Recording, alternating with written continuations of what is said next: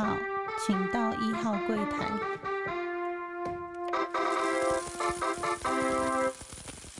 大家好，欢迎收听初一组，我是主持人 Q&A。好，快到了年底了，那在国外比较重大的节日呢，就是圣诞节跟跨年嘛。啊，我觉得最近的，就是在工作上面的话，虽然说一样繁忙，但是同事们已经开始有那种放假的气氛。那就是说，他们呢每一天都会举办一个交换礼物的游戏。那虽然说我们在尾牙的时候也有做这个二十块美金左右的呃交换礼物的游戏啊，但他们却自己每一天都要做这个动作。他们会有主题，譬如说，哦，好，今天是硬的东西，然后明天是软的东西，然后后再就是说，哎，有包装的东西，就是说他们每天都会找一个主题，然后彼此在交换呃一些礼物这样子。那到了呃圣诞节前最后上班的前一天呢，然后大家就同事们就讲好说，大家一起准备一些食物，然后中午带来一起吃。所以说他们会限量，比如说你准备水果，我准备饮料，然后我准备几道熟食，我几准备几道沙拉冷食，然后就凑成一个午餐。那真的是相当的丰富。那今年就是呃。圣诞节前的最后一个上班日比较神奇的是，刚好是台呃我们在讲的冬至。那我们的习俗当然还是一样，就是吃吃汤圆嘛。那就我就刚好就是去烫了一个汤圆，然后给大家吃。想不到呢，local 的同事他们竟然还蛮喜欢的，也令我还蛮惊讶，想说，哎，这是算是还蛮呃传统的食物，因为不。不见得每个人都喜欢这种软软黏黏，然后咬下去还会跑出东西来的东西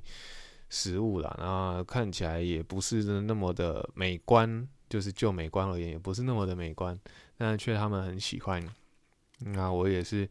就觉得，哎，刚好煮的也不够，是煮了十多颗，然后十多一个人大概吃一到两颗而已。那大家意犹未尽啊。那不过我觉得重点是大家都很用心的准备这一次的午餐，然后我觉得。啊，就觉得非常的开心，也觉得真的就是很有跟同事们一起，就是真的特别有过节的气氛。台湾故，毕竟圣诞节不是那么传统的节，虽然说就是因为商业化关系变成说好像呃一定是要过的节日，但是毕竟在国外这种比较传对他们来讲是非常传统的节日的那种氛围啊，跟他们的习惯。确实还蛮多地方都跟我们不太一样，然后他们也真的非常非常的重视这个节日，就有点像我真的是像我们的过年，我们都一定会做非常非常多的准备。那只是说我们对圣诞节这种长时间的准备并没有呃那么多。那对，不过像我们在操作过年，比如说哦什么时候开始要大扫除啊，然后要扫多久啊，然后开始要送礼这些的，就是我们以前嗯在国内非常习惯的流程呢。到国外转换成就是，呃，圣诞节开始，其实感恩节开始过后，就是整个转向那种过年的气氛就会非常的浓烈了，啊，这个是我们要慢慢去跟他们习惯的地方。那上一次有提到说，呃，太太她最近就是必须要一个人打扫家里啊，然后哦自己一个人准备要出国东西，其实确实还蛮辛苦的，但是她刚好这个礼拜又。呃，跟两个小孩一起重感冒，所以花在身体修复的时间就比较长。那甚至就是已经到达没有声音的状态，就是说啊，讲话都没办法好好的讲，然后喉咙也甚至痛到不太想讲话，所以沟通上就是会变成比较困难一点点。然后情绪也当然就比较多，那主要还是累啊，累是他最主要比较不舒服的原因。那当然就是比较心疼他，也帮不上什么特别的忙啊，只能说，哎，你想要什么，我会帮他多多想一些办法。那刚刚好，哥哥他们的房子准就是整理的装潢到一个段落啊，他们开始慢慢的把东西搬回去。其实，在我还在台湾的时候，他们就开始慢慢搬一些东西，搬一些东西回去。因为，啊，因为我岳母过世之后，太太开始把她原本老家的地方开始搬东西搬回我们家嘛。那登山之后讲到说，其实走路的地方都。都快没有了，但是，呃，一家人在团，就是能住在一个屋檐下那种感觉，还是真真的还是还不错。所以，呃，我们也不觉得说空间变小啊会怎么样，然后也没有觉得说，啊，这就只是家里比较挤啊，然后总是有一天会会可以把东西放回。他刚好他们开始慢慢搬搬搬搬搬到就是这一个这一周的时候呢，他们准备做一个呃大举搬回家的动作，那就是在集中一一两天，他们大概搬了我我猜啦，大概有四五车回家吧，就四五台那种大型的修旅车，然后把它装满，然后再回家。我觉得看起来搬的我都觉得好辛苦，非常非常的辛苦，因为这东西太太多要搬回去，因为毕竟他们已经呃在我们家生活大概半年的时间，那东西慢慢的累积累积起来就会比较多。那我们自己在整理我岳母家也知道那东西真的非常辛苦，就是这样要整搬上搬下搬上搬下，我是看哥哥这样搬也有点不忍，但他说没有问题，他还是可以。我觉得有时候这种大的量。干脆就是叫一叫一个搬家公司一台车，然后让他们就搬。那现在搬家公司的服务都很好，那种点到点，然后还帮你照原样原原本的位置帮你搬回去，或是你指定的方式，他可以帮你收纳整理好。现在都做的还蛮细致的，但是他们还是选择自己搬，然后自己要自己亲手操作。那相对花的时间呢，跟体力就会比较多一点点。那太太就是在他们搬回去的那一天呢。他就把家里大概拍上，哇，原来家里还是真的还蛮大的。那小孩子，可是他们小孩子现在就变成说，哦，不太敢自己睡，啊，变成说到一定还是要睡在妈妈睡觉是还是跟着我们一起睡，就是跟妈妈一起睡。然后妈妈他们两个就睡妈妈房间的地板，就我我的房间地板，然后他们的房间就空着，跟我说我们房间是拿来写功课跟玩的，然后我们睡觉还是要跟妈咪睡。我想说，哇，家里三间房间啊，你们就要全部挤在一间。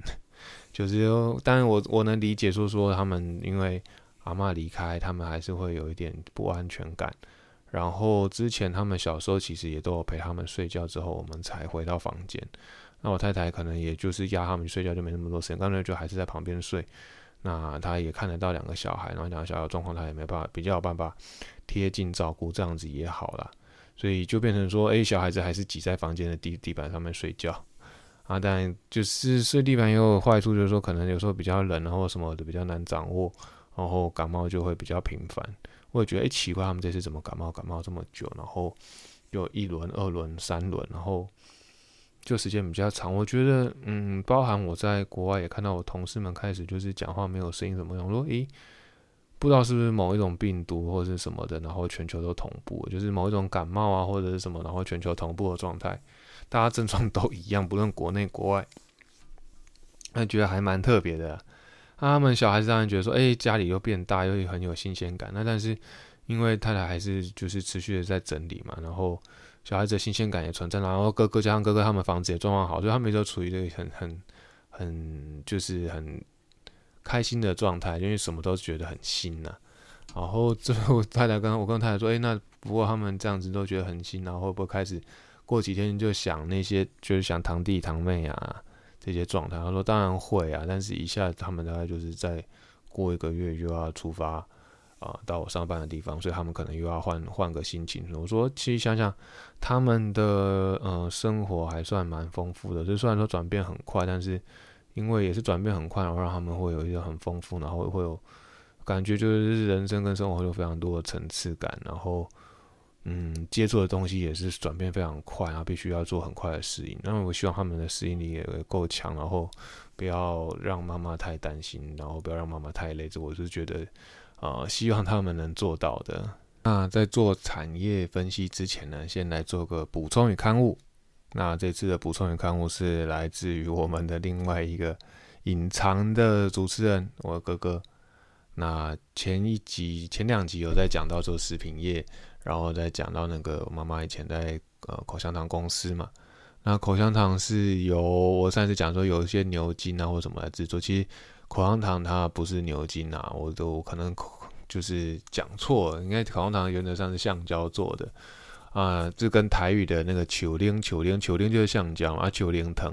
就是啊口香糖就叫球铃藤嘛。啊，所以其实就是树脂做的，就是啊。橡胶类的那种，不是树脂啊，橡胶就是橡胶，呃，做成的呃可以吃的东西，所以它永远都就嚼都嚼不烂，就是因为它是橡胶。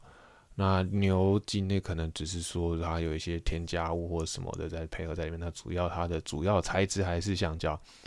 那非常感谢哥哥的呃补充与说明。那接下来呢，就要讲一些比较传统的算电子业。那为什么都是传统电子业？因为其实我发现很多电子业，呃，虽然说它号称是电子业啊，但是他们其实呢，原则上本质以前都还是一些比较传统的机械做成的一些呃器具啊，或者是一些容器。那只是说这些后来这些呃板子啊这些器具呢，后来都是用在电子业上面，所以他们就会跨足到电子业。但其实说真的，他们还是相对在台湾就是以前小型工厂那种呃非常传统的呃传统产业起家的。那像像就是像鉴宝，就是另外在超级大的 YouTube 鉴宝，他们家就是在。邓那个他在讲说邓 place 邓 place 就是说说他们来做一些呃做模具啊或是在压模型的这种动作。那其实这个动作其实在台湾非常的盛行，尤其在中南部一带，他们那种工具机厂啊，或者说啊一些小型的那种模具厂都在那边嘛。那这些厂呢，创造非常多世界的呃高级产品，只是他们不一定会知道，因为他们不一定会知道他们买家最终是做出了什么样的东西。或者最终用在什么用途？但是实际上这些都非常的厉害。那我要接触的，就是说我要讲的，呃，这些产业呢，包含就是一个是电，呃，我们在做一些机壳，然后或者是说我们在做一些主机板的基板本身最底底板的部分或者支架的部分呢，都是有一些做呃钢铁业、钢板业。的呃这些中小型厂商或这样的工厂，他们去做一些镭射切割，或者电焊切割，或者水焊切割，呃所切出来的板子。那其实他们都原本都是做一些，就是他们的呃里面的铁或是里面的钢的数量都非常非常的庞大，然后再去做一个切割。那切割就是会依照客户他们下不同的订单的不同用途，然后再去做那些点焊、线焊。然后跟做一些呃镭射的切割，或者高温切割，或是水水割的切割。那这种机具一台其实都是好几百万甚至上千万的机具，然后来来做这些切割。那有的切割只是打磨，那都还简单。那如果说真的要做到大量生产的话，台湾或许还是跟不上，但是他们还是有一些连续的机台可以做这些动作。啊，这是比较传统的。那当然都是说，像之前我听他讲说，铁屑都是一整间，他光收集铁屑可能就可以卖一个月可以卖多少钱？这就是亲眼可以看到。就是说，以前在呃工作的时候去参观这些工厂，你就可以看到他们随时都在就是点焊啊、线焊这些，他们做成钢板，然后把它做成做成那种啊，譬如说啊个人 PC 的主机壳，或者是说笔电上面的外壳，那甚至。呃，有一些是在做呃电视的背板，就是说电视的最后面那一块的呃金属材质啊，或者是说电脑荧幕。那其实他们说真的，有一些呃钢是非常硬嘛，刚刚讲说，比如说我的主机壳是要非常硬，但是有一些呃电子可以需要导电的东西，他们需要做非常的软，或者甚至它可以藏一些晶片，甚至藏一些电线在里面，然后做一些特殊材质的变化。这又是更高端的技术。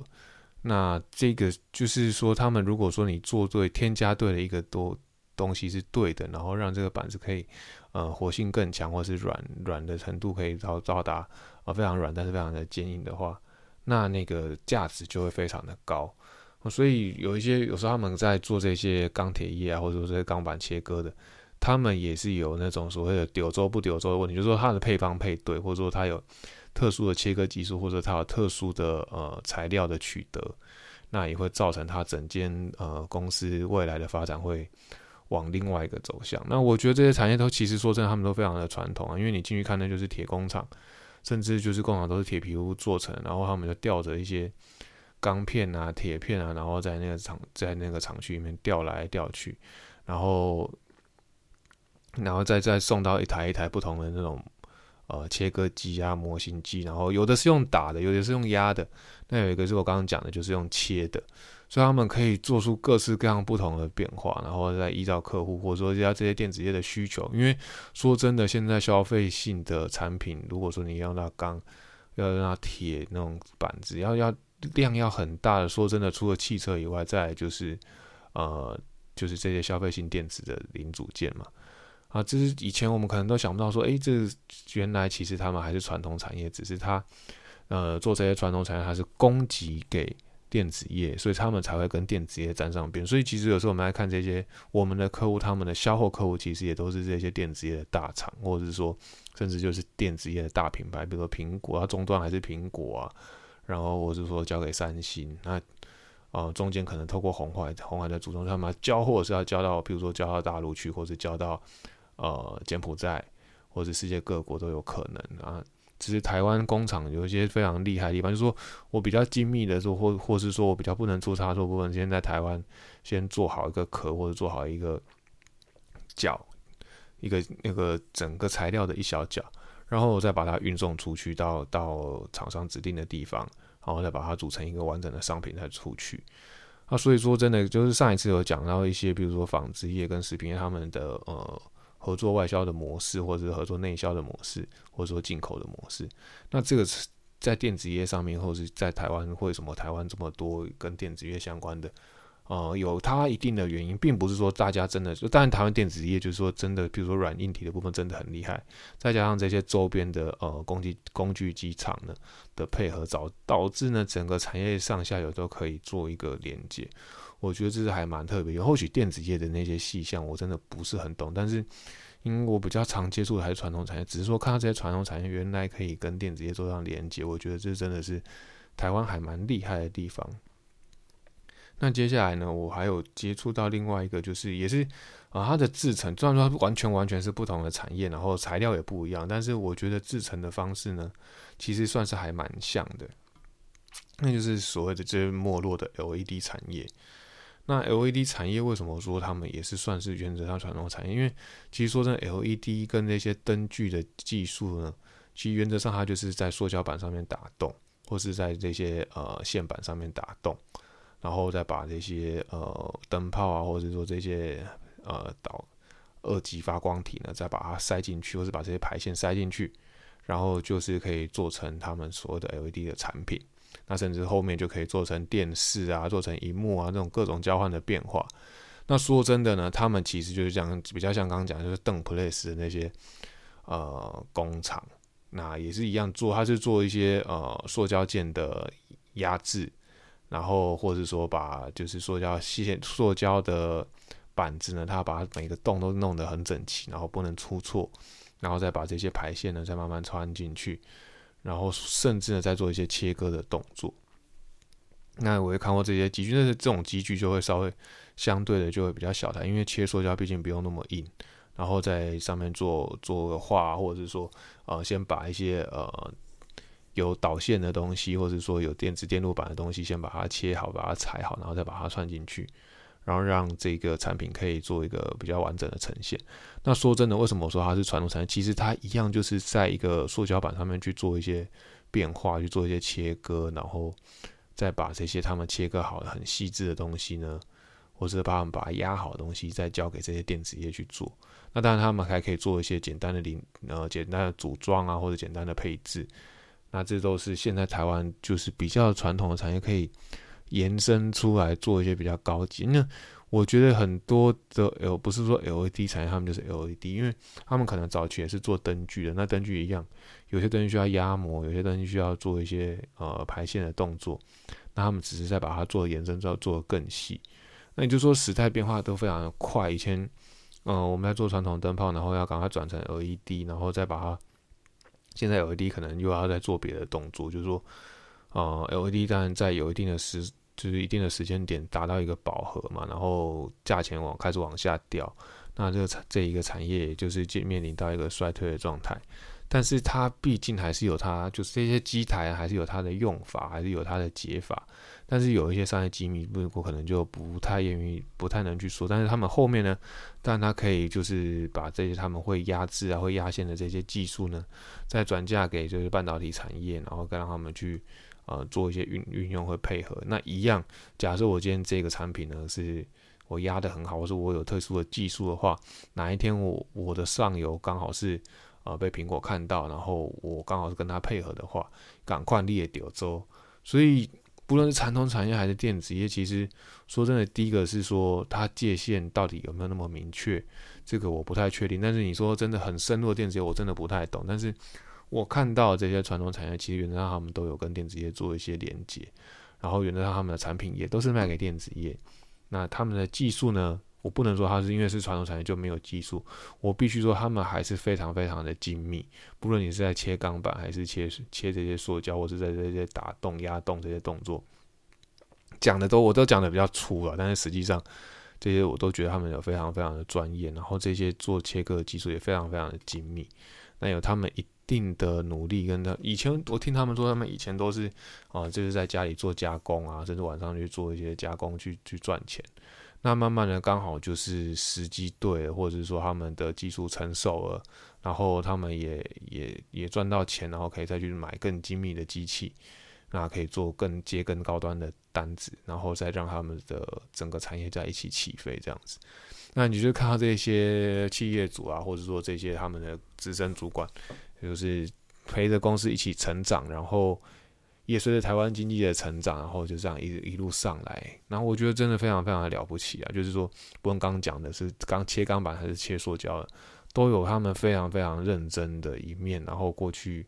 不论是非常的痛苦，然后经历了非常辉煌，到现在慢慢的单就转的比较淡一点，但是他们是还是在试着找这一些出路，然后希望未来的那些半导体啊，或者说跟得上未来的时代啊，大家都是很努力的在就是在。在这种求新求变的过程当中，避免被淘汰。那我觉得共通的点就是说，上一次有讲到，就算是纺织业，他们现在也在研发一些，就是比如说我今天可以把诶一些电子的线啊，然后把一些丝呢，然后就可以用用导电的动作，所以未来呢，我的衣服就可以监测到我的呃健康状态。所以这个也是一个，就是我现在传统产业跟电子业结合的结果。那一样，我刚刚讲就是说，他们不论是这些做钢板的，还是做这些做呃打压洞的，或者说这些，反正总之，现在呢没有那么明确的界限啊。那你只要可以有好的技术跟好的研发的话，其实大家都很努力的在找一个未来的出路。那这是今天简单的产业小分析，就是说跟大家分析这些镭射切割液跟这些呃用在不同用途的切割。那到了致敬 podcast 的时间，那这一集呢，呃，致敬的 podcast 其实我不是看呃从 podcast 听来的，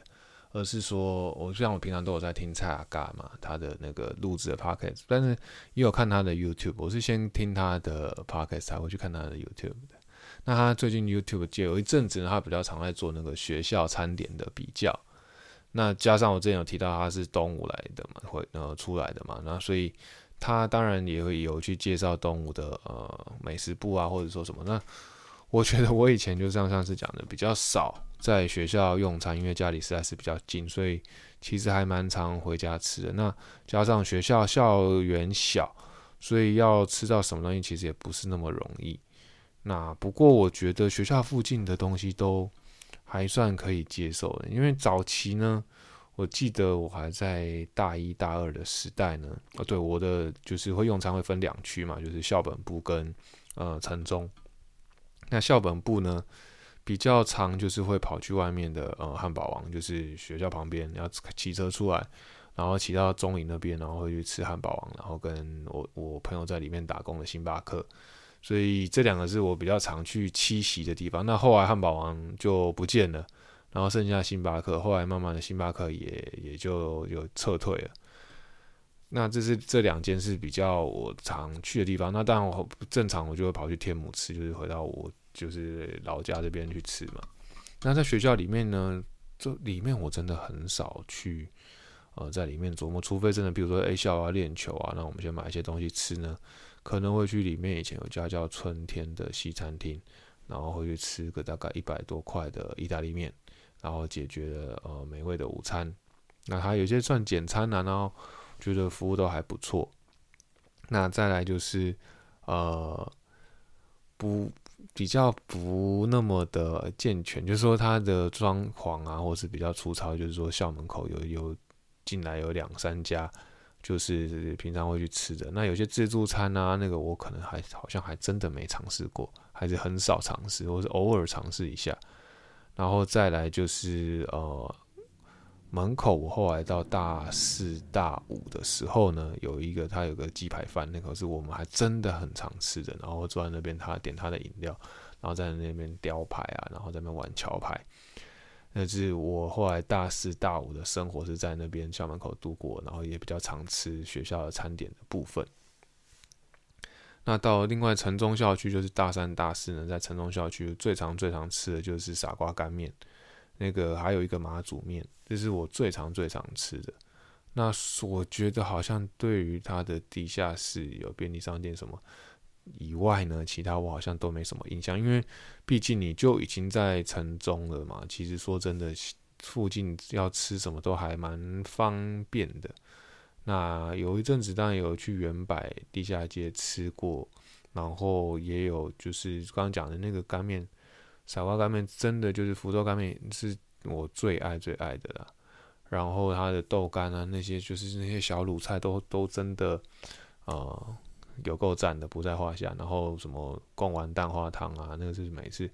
我其实到了这几年在工作说，因为我工作地方又离学校不是那么的远啊，大概。呃，开车十到十五分钟可以到，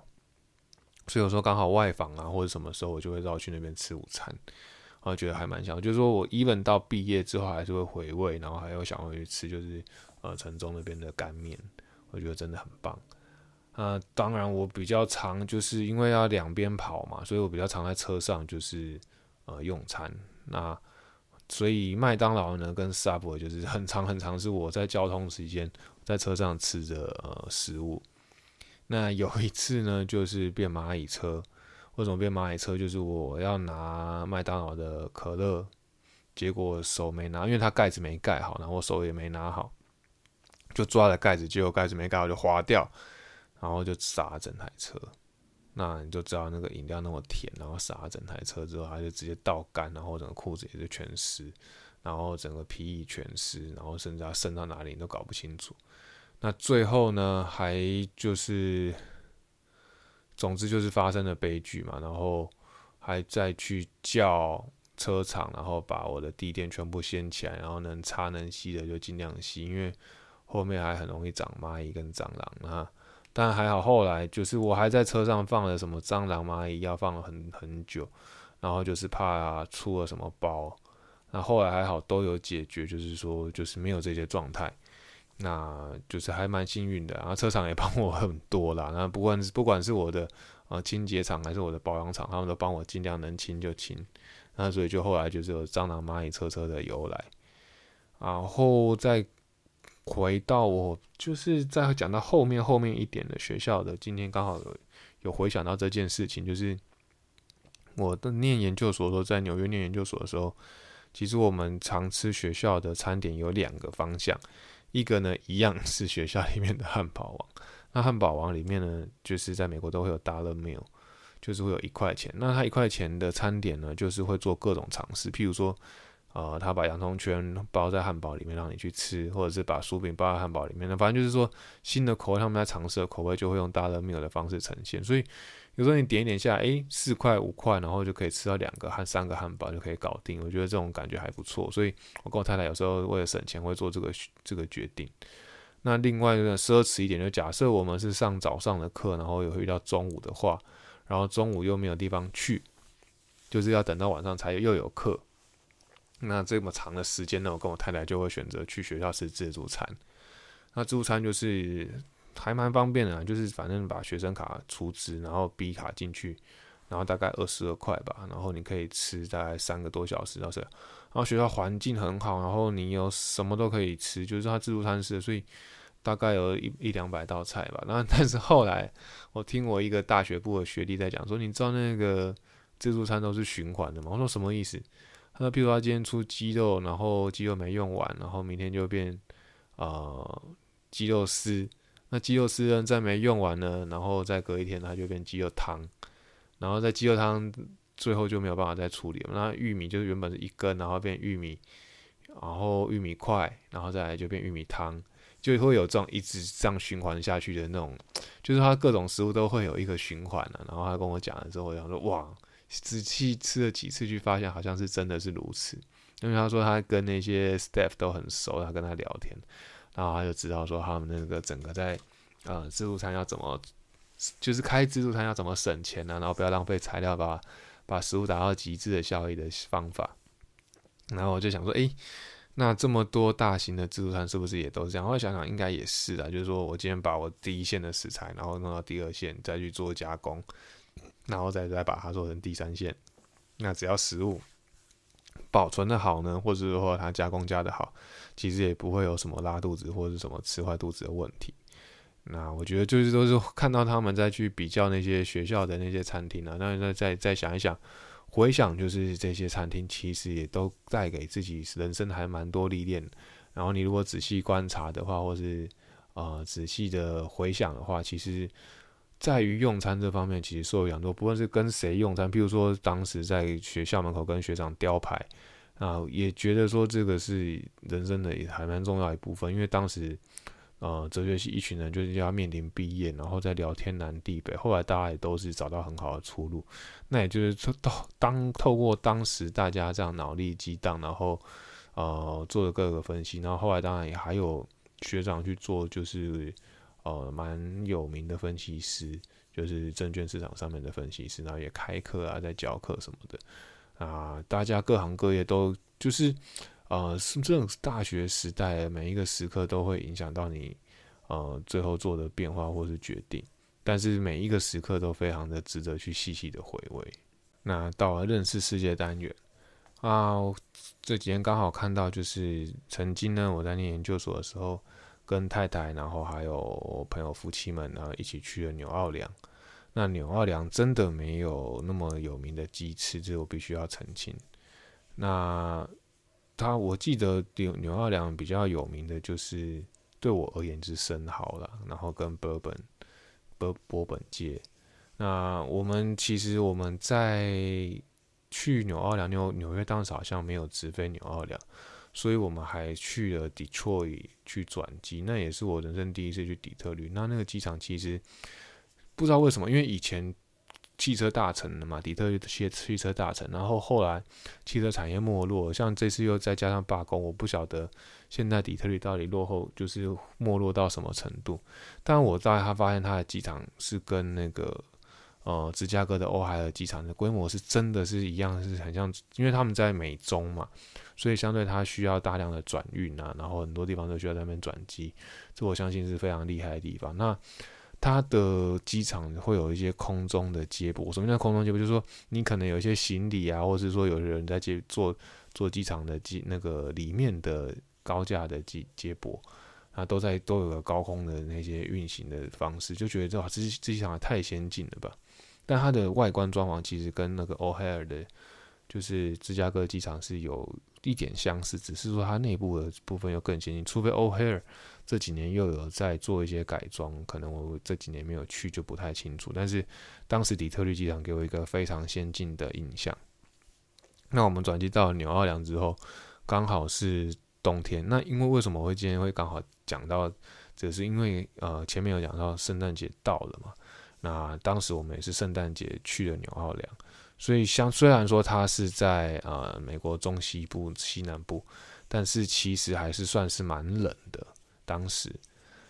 那我们到那边就是一开始就会去吃呃他们的当地的特色料理嘛，然后就吃了一些西餐。再就是一到就先赶快去 Bourbon Street，Bourbon Street 就是他们狂欢的一条街，那是算是纽奥良的呃旧城的呃市中心。最重要的地方，那也是观光客最多的地方。那他们有个习惯，就是从二楼的房子，就是纽奥良，你可以其实你稍微搜寻一下，就是看纽奥良的 Bourbon 街，你就会看到，呃，上面就是二楼的房子，然后有个阳台，那很多人就会从阳台上面丢那个呃类似项链下来，就像花圈那种项链下来。那这就是他们的传统习俗，让丢项链，丢是串珠的项链，然后丢在你身上。然后大家就在整条街上面喝酒狂欢，然后就是其实就是这个永远露天的，应该是说不是露天，就是说呃开放式的街道式的大型派对，然后永远都有那种 parade 的感觉，只是说是喝酒的 parade，那觉得还蛮酷的地方啊。然后除了这地方，因为我刚刚讲的生蚝，其实他那边不管是呃烤的生蚝、炸的生蚝，或是蒸的生蚝，都非常的新鲜啊。之前也跟大家讲说，在纽约可以吃到很多，但我后来发现，纽奥良的那些生蚝，就不论他在做一些焗烤啊，或者在做一些烤啊，那甚至是说它的生吃，那个质量都非常非常的高，然后也非常的好吃。然后每次想到说最好吃的熟的生蚝，其实就是也是在纽奥良吃的啊。我们几乎餐餐都有点到类似的东西，就觉得非常开心。那另外一个印象是，另外一个印象深刻的东西就是呃，算是叫 Poor Boy。其实叫 Poor Boy，这我到后来到现在我工作的地方也都还有注意到说有这个东西。那它算是他们当时比较有名的呃食物，就是说他们那边比较没有钱嘛，然后就是在吃那种大型的三明治，就像法国面包，然后把它切一半，然后里面装。放一些肉啊、肉片啊，或者炸的一些炸虾，然后把它放放进去，然后呃做成一个那种长条形的三明治，然后可以让他们一整天都有活力这样子。那纽奥良还有一个比较有特色的地方，他们那边会有很多类似那种越民闽越的料理，那就是说缅甸啊，或者说这些中中美呃中亚国家呢，很多的。东南亚国家比较多的难民，当时比较多难民逃过去，所以他们那边的食物呢还蛮特别，就是他们有一个叫卡 j o food，就是有点辣辣的、酸酸的，然后呃又有点南方口味。其实他是说真的是美国南方口味，但是当时这个食物是受到那些越南的呃难民的影响，然后来做成的食物。那带一点辣辣的，然后番茄味很重，然后切一些那个芹菜在里面。啊，只对我对这食物的印象。那所以我看到那些什么什么卡顿风味，之前麦当劳也有出出过这种酱料，就是什么什么卡顿风味的酱料。那我后来知道说，诶，这个食物就认识了这个食物啦。然后我觉得就 是透过食物认识世界，也是一个蛮重要的方式。那他们还有那种很甜很甜的甜甜圈，像双胞胎一样东西，然后加了很细很细的糖粉。那这种食物呢？其实我要吃到一样口感，台湾大概只记得吃过一次，然后在纽约只吃过一次。那再来，其实其他我都还没有吃过，就是像它这种砂糖做到这么细，然后这么好吃的甜甜圈，那这也是纽奥良的特色之一。那纽奥良其实还有充斥各种就是呃所谓的神鬼的那种言论的地方，那也跟它历史背景比较有相关了，因为它毕竟是。呃，南方奴隶奴役州嘛，所以会有一些比较哀伤的背景，那就会有什么巫毒文化，因为毕竟这样，他们有些地方是沼泽或者比较湿气比较重的地方，就会有这些巫毒啊文化的崇拜啊这种问状况会出来。那但是也变成他们的特色啊，所以你买买一些巫毒的纪念品，在呃纽奥良也都还蛮常见的。然后你可以看到那种以前呃美国那种中西部的那种大型的呃游轮船。就是那种大轮子在后面滚水车的方式，在让那个呃轮船可以继续走的方式，就很像小时候看的那种《汤姆历险记》那种感觉，就是在那个地方发生。那像《阿甘正传》也有类似的场景，然后觉得那种场景到那边觉得哇，不一样的美国，然后亲眼看到的感觉也是真的很棒。再加上它文化底蕴非常的丰富，音乐啊、爵士乐啊的底蕴非常丰富，所以它那些美术馆啊，或是那些。就音乐馆呢，或者说他们当时有经历的，也是有经历那个呃 Katrina 飓风嘛，所以各式各样的呃文化馆啊，或是说纪念馆，或者说美术馆，在那边也都非常的多。然后你可以深深的感受到那个地方的观光的呃文化的底蕴很厚，所以才会造成它的观光才会都就做都做得起来。我觉得人家真的很厉害，就是在这一部分他们。不论是他们受过灾害啊，然后他们也把它做成一个馆，然后让你去参观，那大家就会觉得很有趣，你要更认识这个地方。然后不是说人家受灾我们很有趣，而是说透过受灾，然后把它做成一个馆，然后做成一个馆，然后你可以了解到当地的特色，为什么现在的街景是这个样子。那它它老城区跟新城区也是非界界定的非常的明显了，所以你就进了老城区就是主街就是 Bourbon，跟你进了新城街它就是。哦，隔了一条大街之后，就会进入新新的城市这样子。哦，我觉得这种方式就是老城新城的方式，过去比较尝试在欧洲看到。那在美国我看到也是这种，就是比较老的城市才会有，或者说是或许它没有那么老的城市，但是就是说它必须要是有一个一番改革，或者是说一番创新之后呢，才会有发生的一个景象。那像纽约，它就一直都是这么的 crowded，所以你也不会有特别感觉它的哪边是老城，哪边是新城。芝加哥就是因为一把火把它烧上，像上一次提到，就是然后所以留下 Water Tower，然后再以 Water Tower 为市中心，然后再去重建嘛，那它就没有什么老城跟新城的问题。但纽奥良这边有，我觉得还蛮酷的。所以当时我去纽奥良，就是印象就是东西真的很好吃，然后文化文化的那个呃气息的非常的浓烈，然后加上呃喝酒狂欢的气氛也非常的浓烈，我就觉得。呃，是一个蛮特别、让人印象深刻的地方。好啊，那今天的节目就到这边。那希望大家会我们喜欢我们的节目。那最近的收听嘛，慢慢上来。那希望大家继续分享给我们的好朋友。那也开始有人开始留言啊，或是什么，就是说有更正的部分，我们都会虚心接受。然后有任何意见都可以跟我们一起讨论跟分享给我们。那这节节目到这边，谢谢大家，拜拜。